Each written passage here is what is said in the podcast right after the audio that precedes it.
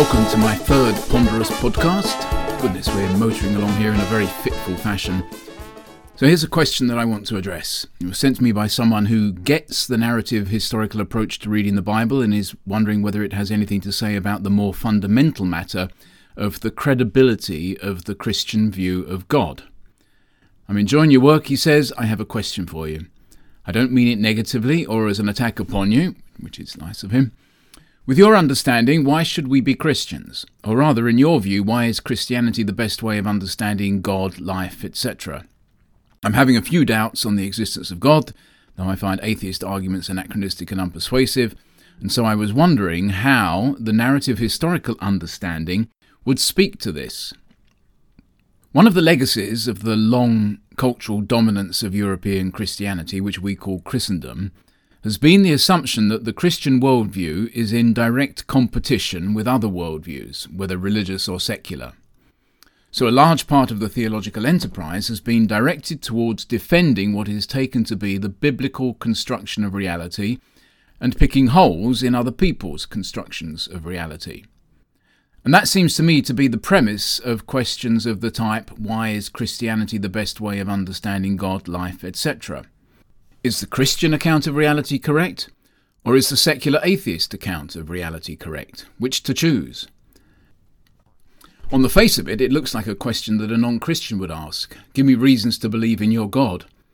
But as it gets harder and harder to sustain traditional Christian belief in an aggressively secular environment, the dilemma is probably more acutely felt by Christians trying to cling on to their faith.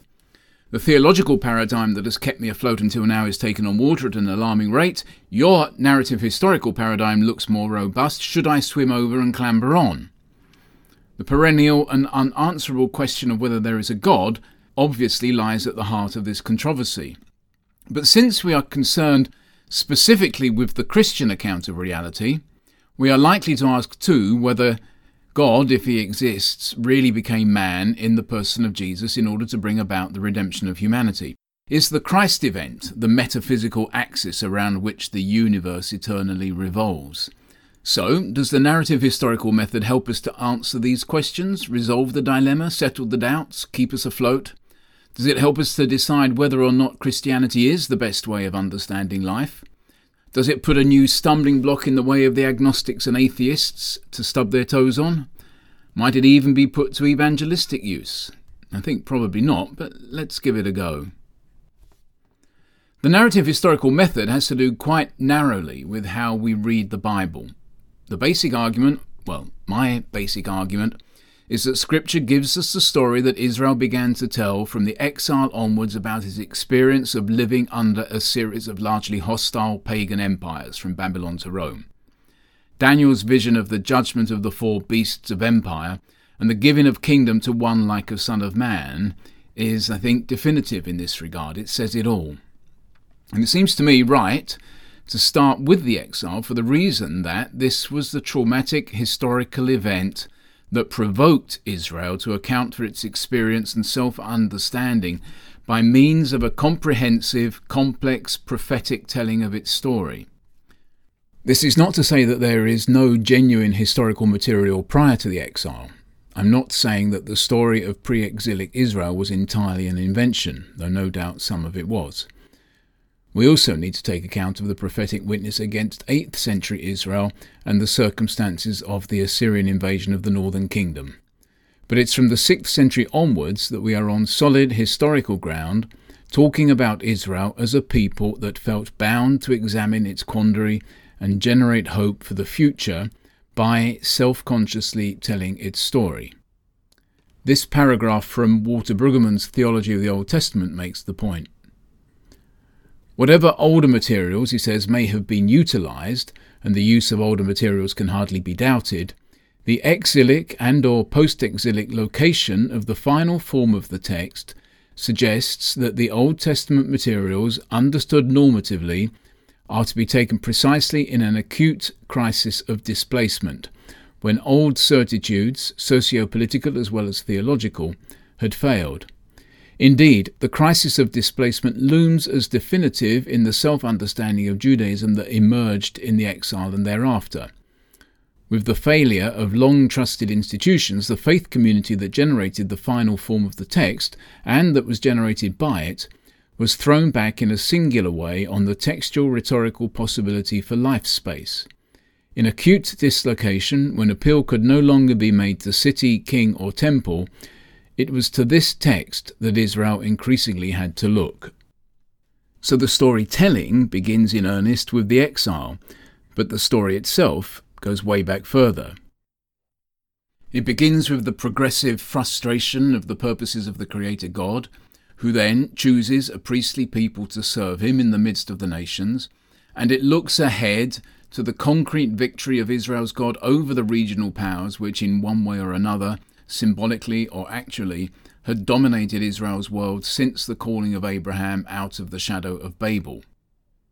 The exile was the turning point. Israel reacted to the sudden, shocking realization of how precarious its tenure of the land was by imagining a glorious new future in which Jerusalem was not merely restored, but was made, in effect, the capital of an empire of Yahweh. In Daniel's words, the kingdom and the dominion and the greatness of the kingdoms under the whole heaven shall be given to the people of the saints of the Most High. His kingdom shall be an everlasting kingdom, and all dominions shall serve and obey him. The New Testament, I think, is a continuation, not the only one available at the time, of exactly that narrative. It addresses the questions how would the idolatrous and unrighteous empire be finally overthrown? How would the God of Israel finally establish his own righteous rule over the nations governed by Rome? The answer that the New Testament gives is through the faithfulness of Jesus, whom God raised from the dead, seated at his right hand, and appointed judge of the pagan world, to the end that, sooner or later, the nations that had formerly bowed the knee to Rome would confess Jesus Christ as Lord to the glory of the God of Israel.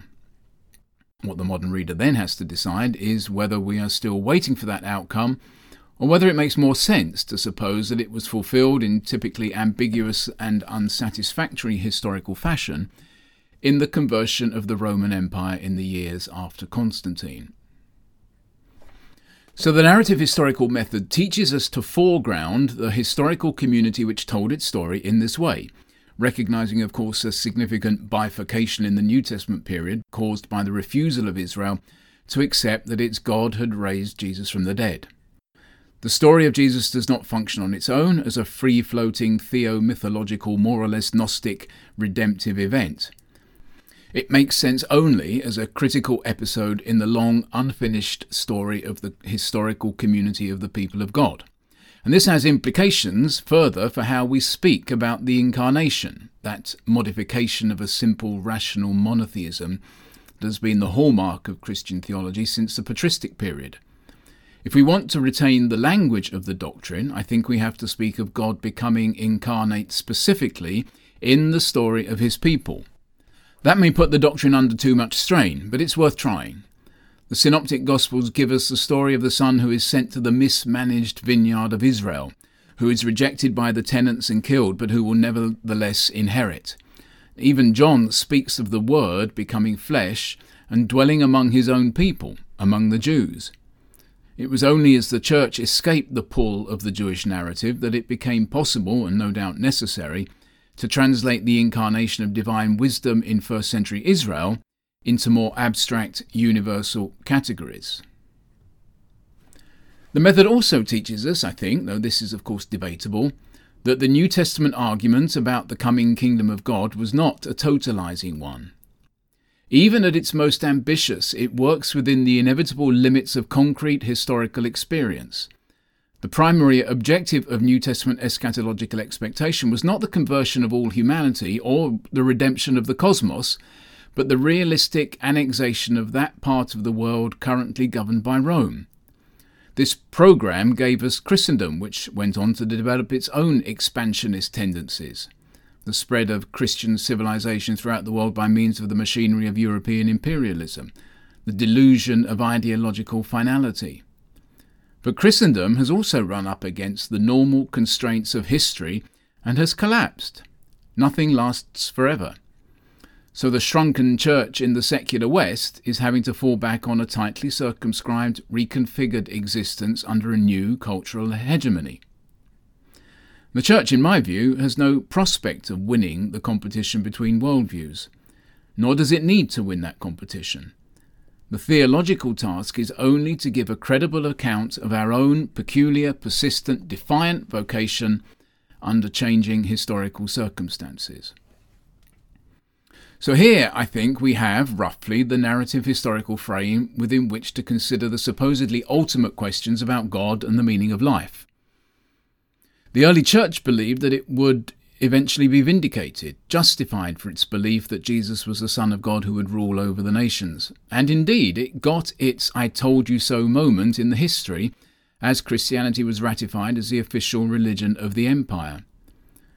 Perhaps the Church under secularism today could articulate for itself an analogous hope, a future day of the Lord when we will be publicly vindicated or justified for sticking to the unfashionable task of serving the good, righteous, holy, compassionate, almighty Creator God in the face of massive cultural indifference. What, in our experience of the Spirit of God now, might be regarded as a foretaste, an anticipation, a guarantee of a transformative, I told you so moment to come, 50 years from now, 100 years from now? I don't know. But it's the sort of avenue that the narrative historical method directs us down when we ask the question, why be a Christian? Why be a Christian? Because the Creator God who raised his Son from the dead is going to do something in the future in realistic, meaningful historical terms to demonstrate his rightness, his righteousness, to demonstrate to our society that he is not a redundant hypothesis. Why be a Christian? Because the story has prophetic power. Remember how Paul portrayed the faith of the Thessalonians. You turn to God from idols to serve the living and true God and to wait for his Son from heaven, whom he raised from the dead, Jesus, who delivers us from the wrath to come. Yes, the proof of the pudding was partly in the eating. These Gentiles found the experience of freedom and life in the Spirit more compelling than their former life as worshippers of the pagan gods, their benighted bondage to the elementary principles of the world. But the real proof, the real demonstration of the legitimacy or plausibility of their faith in Christ lay in the future. Would the wrath of God come upon the pagan religious system? And would Jesus deliver them when it did? That was the faith by which they would eventually be justified. They just had to wait and see. So, why be a Christian rather than a Buddhist or an atheist? Well, I wouldn't put the question in quite those terms. I would rather ask something like, why serve the living God at this moment in history? Why become part of the community that has told, is telling, will tell its story in this way? A community which traces its identity and purpose back through the centuries of Christian ascendancy to the traumatic Reformation of the New Testament period and further back through the experience of imperial oppression and exile and exodus to the calling of Sarah and Abraham to be the beginning of a new creation people in microcosm in the land, in the midst of a permanently fallen humanity. Do I want to be part of that? The task of the Church is to serve the interests of the living God as a priesthood in the world, as indiscriminate community, young and old, rich and poor, wise and foolish, male and female, and whatever, to worship Him, to mediate His presence, to proclaim His glory, to defend His name, to speak His mind. If a person has the desire or feels called to become part of this new creation, to enter into this priestly community, then she or he must reckon with the conditions of membership. To receive the offer of inclusion as a gift of grace, because the future of this people was bought by Jesus' blood. To put off the old creation and put on the new. To profess allegiance to our exalted Lord, and to enter into the life of the powerful Spirit of the living God. So here's where I think we end up. The narrative historical method can only bring into focus the realistic experience of that part of Israel that came to believe that the resurrection of Jesus was a solution to the age old conflict with pagan empire. This change of perspective, from the theological to the consistently historical, makes a big difference to how we read the Bible and understand our relation to it. It suggests, not least, that belief in the biblical God must happen as a dynamic engagement with the whole story, including that part of the story that is still to come. The story remains problematic in all sorts of ways, but in my view, it gives us a much more meaningful, much more robust, much more seaworthy account of God than the standard conservative evangelical story about a God who descends into history at an arbitrary moment to redeem humanity. It generates a worldview, yes, but not one that must compete with the dominant secular narratives. It generates a worldview in microcosm, a space within the world where an alternative prophetic account of things is sustained. A Christian, if we must use that misleading label, is someone who lives in that space. Thank you for listening.